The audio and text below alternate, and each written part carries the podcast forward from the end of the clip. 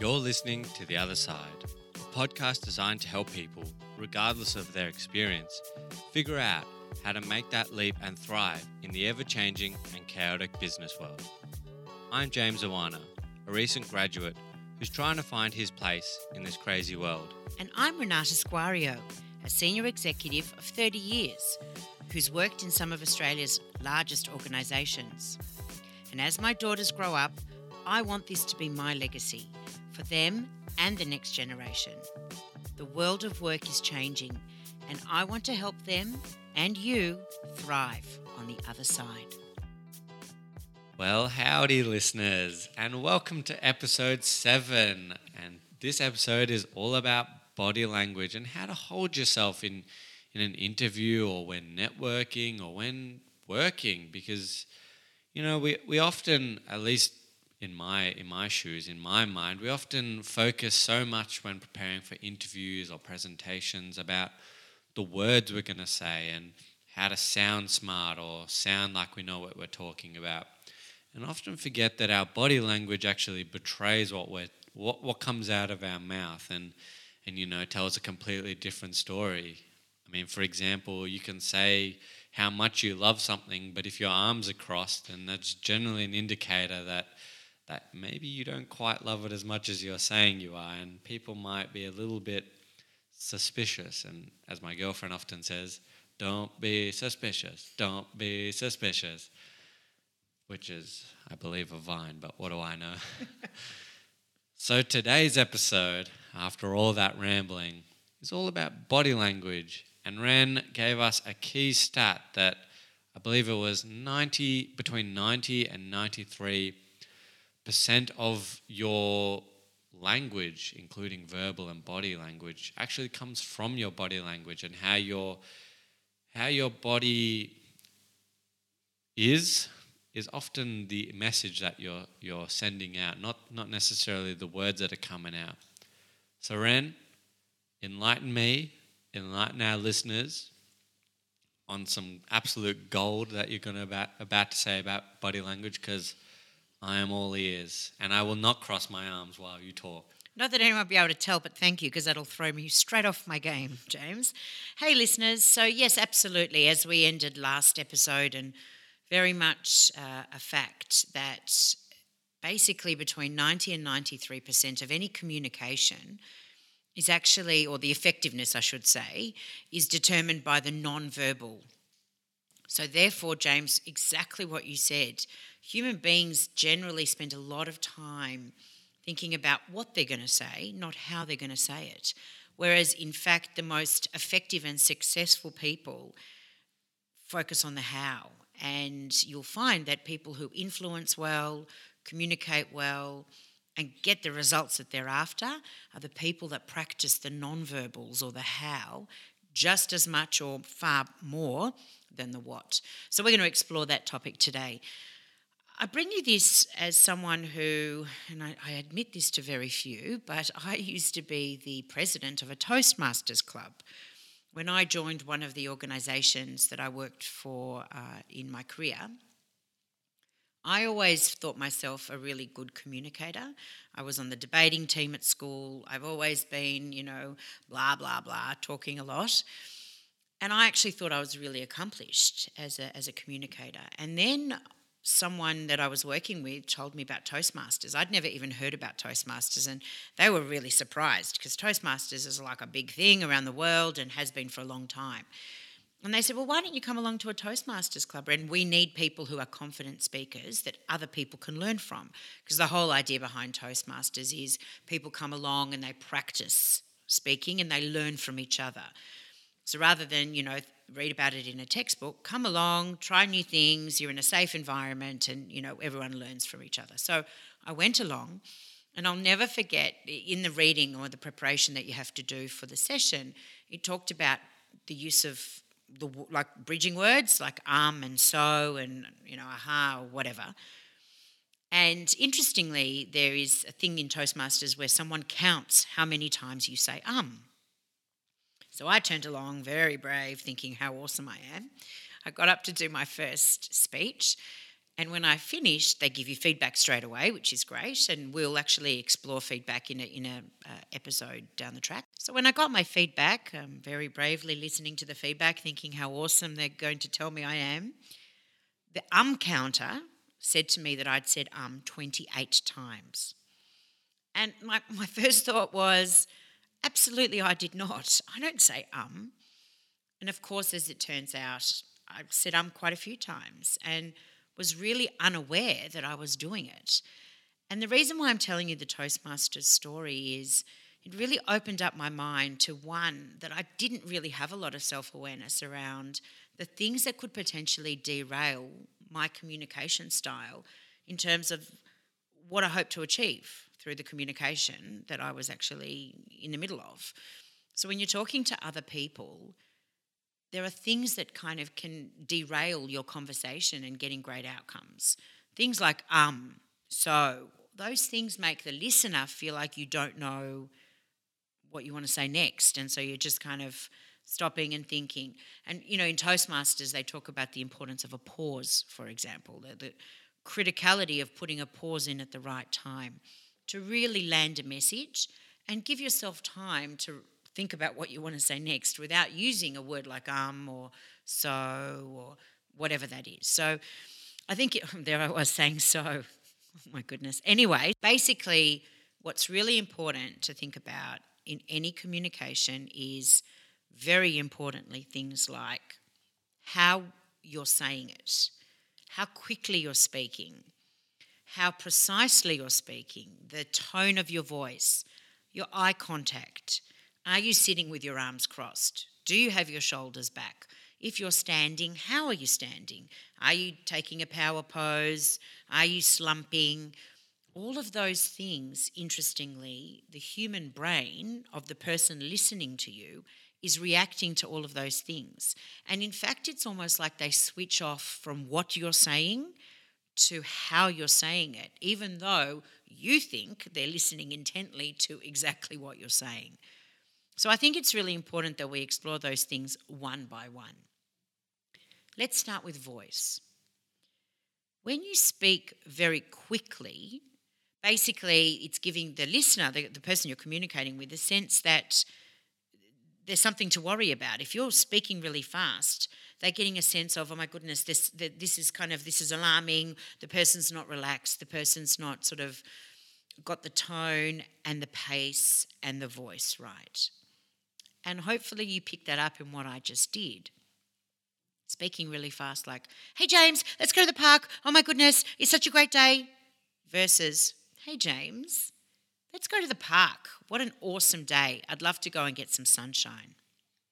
Those two ways of saying the exact same thing gives the listener, or James in this situation, a much, much different impression of what you're trying to say, the mood that you're in, the person that you are, all of those things that's unsaid, but they are forming views on in their head. And that is the way the human brain works, because the human brain is actually wired to pick up signals for survival. And there's a, quite a bit of uh, detail around this on the website maxme.com.au, and the articles written on resilience and the whole fight or flight reflex. So I won't go into it here because we don't have a long time together. But get online and have a read through that, and it'll give you a much stronger sense of why is it so important that when you're communicating with someone else, that you use the non-verbals to give them a sense of what you want and where you're coming from. The more relaxed you are, the more grounded you are, the better it is and the better outcome that you'll get from your communication.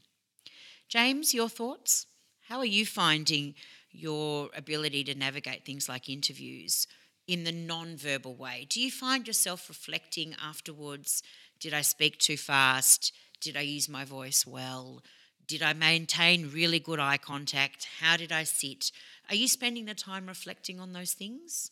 It's an interesting question. I probably should reflect on how I'm talking and, and what I've said a bit more after an interview. But in saying that, I've taken some steps and learnt a lot of valuable lessons, probably the hard way, along my journey thus far that has meant that I am a little bit m- more assured in myself and a little bit more confident in my presentation.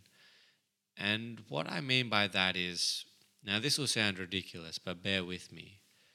But in about year four, I got in trouble for saying something. I don't remember what it was, but I used to have a quick mouth. You know, first thing that came into my mouth was exactly what I said, no filter whatsoever. And I got in trouble. And my teacher, you know, you get sent to the office, and my teacher said, James, you just got to slow down and think about what you're saying before you say it. For some reason, it stuck with me, even though I thought it was absolute nonsense. It stuck with me. And I always try to take the time to think about what I'm going to say before I say it. Now, sometimes I fall back into the habit of having a quick mouth and no filter, and it still gets me into trouble. And that's probably my point where I turn around and reflect and think, you know, James, you've done it again, you know, remember year four. And I've also, you know, taken steps in year 10. I took, I did a bit of theatre because I just didn't have any confidence talking in front of people or doing anything in front of people. I had some confidence, but I generally sweat there's a lot of sayings, but I'm not going to say any of them because they're probably disrespectful. People fear public speaking more than they fear death, James. And I just, I, I took theatre so I could have a bit of confidence. Ironically, the play we did had no words, but the the uh, that's probably good discipline though because it would have made you use your body in ways that you wouldn't have yeah but the semester or however long i did it for was really valuable and give me a lot of confidence. And, and in high school, at any opportunity to do debating, I would take it to just throw myself in the deep end. And I see the results in it. You know, I'm more comfortable now in, in talking in front of people. Still nervous as anything going into public speaking. I mean, talking in front of huge crowds. But um, I'm, I'm pretty relaxed now and, and assured that I'm not going to make a fool of myself. And that, that's nice to know that I can focus on the words and how I'm saying them as opposed to, you know, are my pants on? Am I going to make a fool of myself? Am I sweating through my my shirt or whatever it is I'm wearing? I mean, obviously you, you double check that you've you've put your pants on before you get up there, but you know, it's not as pressing as it used to be. I think it also, certainly when I was doing Toastmasters, they talked to you about the different tips and tricks that you can do to steady your nerves. And, and once again, we explore some of that um, through, through the, the information that you'll find on the website, particularly around impromptu speaking. Some of the scariest speaking is when somebody asks you a question that you didn't expect or from left field, and you're sort of in a situation where you've got to answer. And so some of those, you know, how do you steady your nerves? How do you not squeak or speak in a high pitched way or really fast or whatever those things that can derail you and, and just kind of calm, answer as well as you can. But, I, you know, I won't go into that right now. What I will say though is practice is really important, James, and I'm really glad that you raised that. If you are not a confident public speaker and 97% of people are not. Even I'm the most not. well, but even the most confident public speakers also they get nervous. Of course they do before they speak to big crowds because you're constantly worried about what are people going to think? How are they going to judge me? They're going to think I'm an idiot. They're going to think I'm not worth listening to. All of those things that play out in our heads, that's normal. Even the most confident people feel that way. But what's really important is you're only going to get good at it if you put yourself out there, take yourself out of your comfort zone, and face into the very things that you need to be better at. And everybody needs to be able to communicate. So, if you're not a natural communicator, what are the things that you can do using your strengths that you do have to find ways to practice being a better communicator and a better public speaker? So, thanks, James. That was really helpful. Anyway, so basically, as we said, you know, when you communicate, 90 to 93% of that communication is not what you're saying, it's how you're saying it. So we spoke about the importance of using your voice, having calm voice modulation when you're speaking to someone. Using voice inflection as well to create interest in what you're saying. Sometimes speak low, sometimes speak high. When you want to really emphasize something, use the kind of upward voice motion for those words. Those are really important things to think about and practice as well. Pacing and use of voice inflection can be very powerful in terms of selling a message and telling your story, communicating, interviewing, all of those things. So that is really important.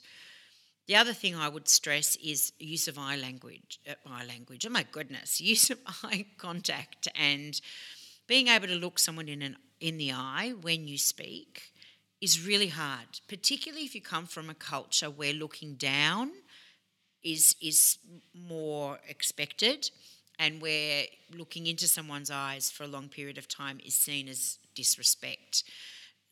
Some of us have to fight those cultural norms because the reality is you've got to go with the culture of the organisation or the company that you are interviewing for. And in Australia in particular, eye contact is very important to build trust because the idea is if you can look someone in the eye and talk to them confidently, you're a trustworthy person. Whether we like it or not, that is people's perception of it. That's the cultural norm. So, practicing maintaining eye contact is very important. The other thing that's really important with eye contact is actually it engages your audience in what you're trying to say.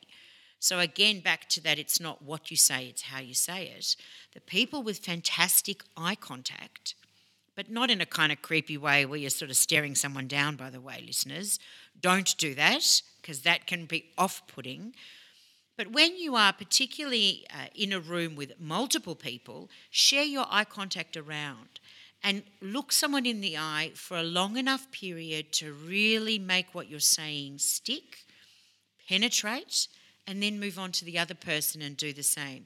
So share your eyes around and then, of course, if you're in a one on one situation, don't worry about looking away or looking down momentarily, because as I said, staring someone down can be make someone anxious actually, particularly if that person also doesn't like eye contact. So play with these things, but definitely look people in the eye practice on how long to look them in the eye before you look away. It's going to be different for different people. But I promise you, eye contact can make or break a communication.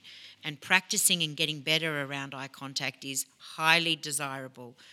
Big tip that I'm giving from me to you it really can make or break the outcome that you're trying to get out of that communication.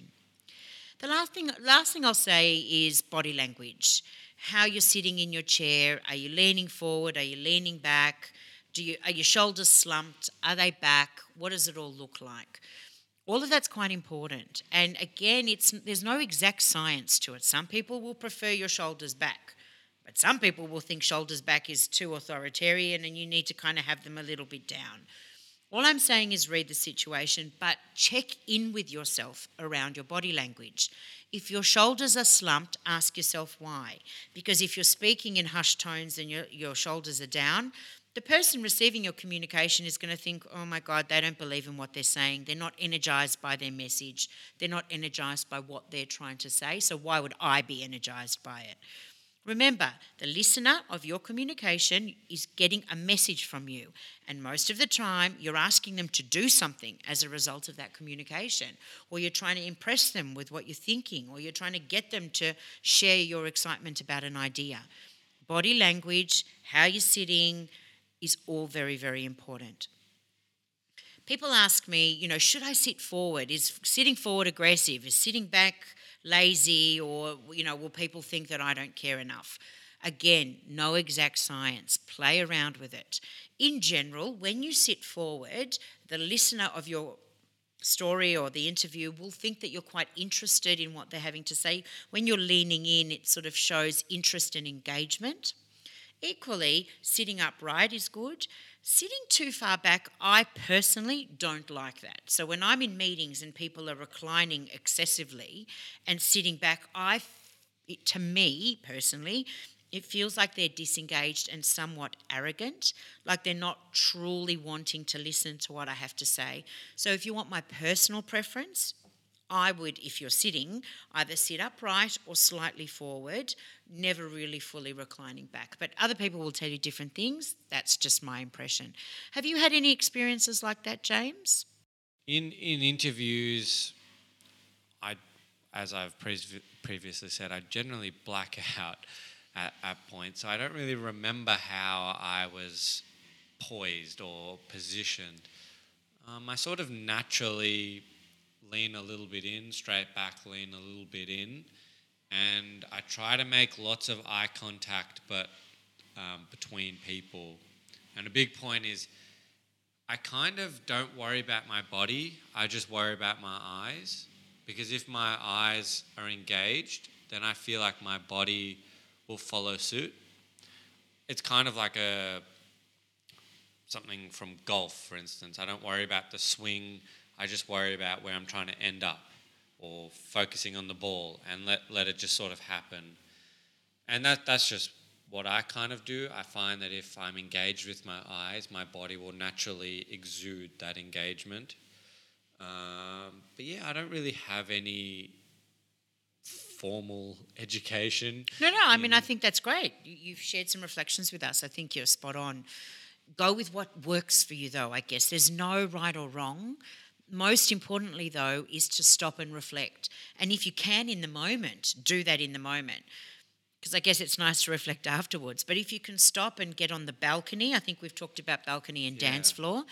If you can stop and get on the balcony, even when you're in that moment, and go, okay, is this form of communication working or isn't it? And if not, what can I do? What can I adjust to continue to tell my story or to communicate or to get the outcome I'm after in a different way? Well, I was just going to say when before an interview starts, I generally I, I don't obviously we have nerves, but the key thing for me is that I'm excited to be there. And so if I have that excitement and instead of trying to be uptight and act all professional, I try to get to know the person that comes to say, you know, James interviews this way. I go, G'day, how you going? Lovely to meet you. How was your week? And I just try and make a personal connection. And, and what that does for me is it helps me forget that it's an interview. And if I'm engaged and sort of mentally excited to meet this person and to share my story, then the body language comes with that naturally. So for me, I've never really had to worry about body language because I'm always trying to focus on something else. What a great idea, because it almost kind of de stresses you, doesn't it? Like you said, it takes your mind off the fact Absolutely. that you're a bit nervous and anxious, as we all are. That's a great tip, James. And it also means that when we do have the interview, that it's more of a personal conversation. You know, the questions they're asking it to get to know me, and and I can, you know, reciprocate that. The the vibe, I guess, mm. of, of the interview. Mm. And, and it's less about an interrogation. And obviously, some interviews will still be like that. And that's, that's the vibe I've been talking about. If you pick up on it, then you understand what kind of workplace you're potentially entering into. But I find that if, if I do my best to just get to know them, be kind of happy to be there, excited, and just kind of treat them as potential colleagues, and it's my way of getting to know them, then I sort of forget about everything else and and I sort of naturally lean in, have good eye contact, and and am engaged with with the conversation, as opposed to an interrogation, if if you will. Oh, that's awesome, James. I think the other thing to to note or to to well, at least I get asked quite a bit is what do I do with my hands? So people kind of don't know what to do with their hands in interviews. You know, do I put my hands on the table? Do I put them on my lap? I don't want to fidget because if I'm fidgeting, people are thinking that I'm nervous. They can see I'm anxious. It's all true. The only thing I'll say is I like a style where the hands are sort of just, you know, overlapping one another in front of your body on the table. I think that shows a, a relaxed kind of attitude, not too relaxed, but just that you're relaxed and ready to talk. But if you really can't do that, if you, you, sort of palms are sweaty or you feel like you'll uh, fidget, just put your hands on your lap And just relax your shoulders, put them on the lap. And if that's still, if your hands are still wanting to fidget, then just sit on your hands actually, uh, just to give you that sense of calm. So, so I'd say that about what to do with your hands. I get asked that a lot. The other thing that I'd like to conclude this this episode on is what to wear. The other thing I get asked a lot is, oh my goodness, what should I wear to interviews? And I want to share a funny story with you. So, my daughter, Audrey, she was invited, you know, she was really fortunate to get an interview for a job at quite a young age, and she was inexperienced, read the email, and didn't quite get that it was like a proper interview. And I unfortunately missed it, and I didn't get a chance to read the email either. Because had I read the email, I probably would have given her some guidance on the way to turn up to the interview, how she should dress. Anyway, I happened to accompany her to this interview to make sure that she got there okay. Yes, I can be a helicopter mum. And she was dressed in kind of what you would call more like an active wear sort of look. She had leggings on. She'd come straight from a dance class. She had a wind cheater on, sneakers. And she believed that, uh, and as did I from her description, that she was attending more a sort of introductory session to the jobs and what it would all be like. Then, to, at some stage later, if that all went well, to get interviewed. Anyway, as she turns up, it became abundantly obvious that actually it was an interview because everybody else was dressed ready for an interview. They were dressed in nice shirts, pants, skirts. Some were even dressed in suits. And interestingly, you know, some of them were much older than Audrey. And, and I'll never forget, we walked through the front door and she's just taken one look at it. And, like a deer in the headlights, turned around to me and said, Mum, I want to go home. Anyway, look to her credit she was amazing. And she she went and she did. They had a, a, group assessment. They had one-on-one interviews. It was the full shebang. And she did that in the way she was dressed. She didn't let that derail her. Clearly it wasn't a problem in that moment because she actually got through to the next round which was fantastic because she shunned she she did all the things that we talked about in terms of how she could come across in interviews. We did the five minute quick, all right, Audrey, this is an interview, this is what you need to think about, uh, etc. So we did a five minute debrief and she did very well, obviously. But I guess why I'm telling you this is she turned up to this interview and she hadn't really prepared. She hadn't thought about the way she needed to turn up in terms of what she was wearing to prepare herself for the rest. And when you don't dress appropriately, what that can do is derail you and make you feel more anxious than you need to, to then deal with the main game, which is how do you sell yourself in the interview process, what you say, how you say it, etc.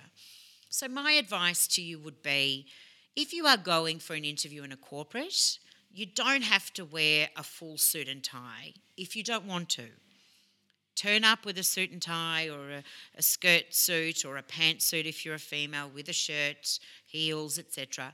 Do that if that's what feels right for you. But my advice is overdress rather than underdress. Because when you overdress, I guess the, the worst case scenario is that you, you stand out anyway. And most of the time, if you prepare in that way, the people that are interviewing you are going to think, wow, this person's really taking it very seriously. Consequently, though, if you do get an email that says we are a very casual dressed environment, then don't overdress because what that will say to the people interviewing you is you probably can't read information, one, digest it, and then do something after that. If they're telling you that it's a casual environment, then probably turning up in a collared t shirt and jeans and some sneakers is fine, or a t shirt and chinos, or a you know, a, a, nice top and a skirt or jeans. All of those things are appropriate if you're turning up to somewhere that has told you that they're casually dressed. So I guess there's a spectrum of opportunity to choose from there. My advice would be overdress rather than underdress so that when you arrive, like Audrey did, and you are so underdressed that it doesn't then throw you off and you can't be your best self in the interview process. So that's my piece of advice around how to dress. And hopefully, all that we've talked about in this episode is going to help you to prepare more mentally and uh, I guess physically for, for the interviews and for your presentations and for the way you communicate with others. Any final words from you, James?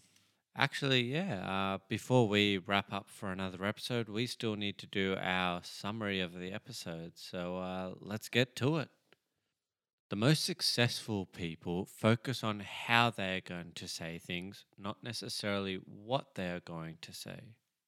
Practice speaking clearly and concisely without the use of bridge words like um or so. Instead, focus on using pauses effectively to separate messages, and it also gives you an opportunity to plan what you're going to say next. Take the time to think about what you're going to say before you say it. Make it a point to get out of your comfort zone and practice your communication skills, even if it's scary. It's the only way you'll get better at it. And just remember, the mirror doesn't count. Use voice inflections to help maintain interest and help with emphasis. Pacing is key to helping sell your message. Too fast, and you can lose people. Too slow, and they can think you don't care or don't know. Understand that there are different cultural norms when communicating, and you should take that into consideration when communicating with different people. Eye contact engages the audience in what you're saying, it adds value and authenticity. Check in with yourself whilst you're talking and think about the message your body is saying, because it can tell a different message than the one your words are saying. Are you leaning back? Are your arms crossed? Are you leaning forward? And what do those actions mean relative to the message you're saying with your words? Sometimes focusing on something else can help you naturally have positive body language. Ren's advice for how to dress for an interview is overdress instead of underdress, unless they tell you otherwise. Well, listeners, thank you so much. Another episode done and dusted, and we are absolutely loving just, you know, sharing our journey with you, imparting any kind of tips and tricks we can to, to make life a little bit easier for you as you navigate the other side. On to the next episode and uh, speak to you next time. Catch ya.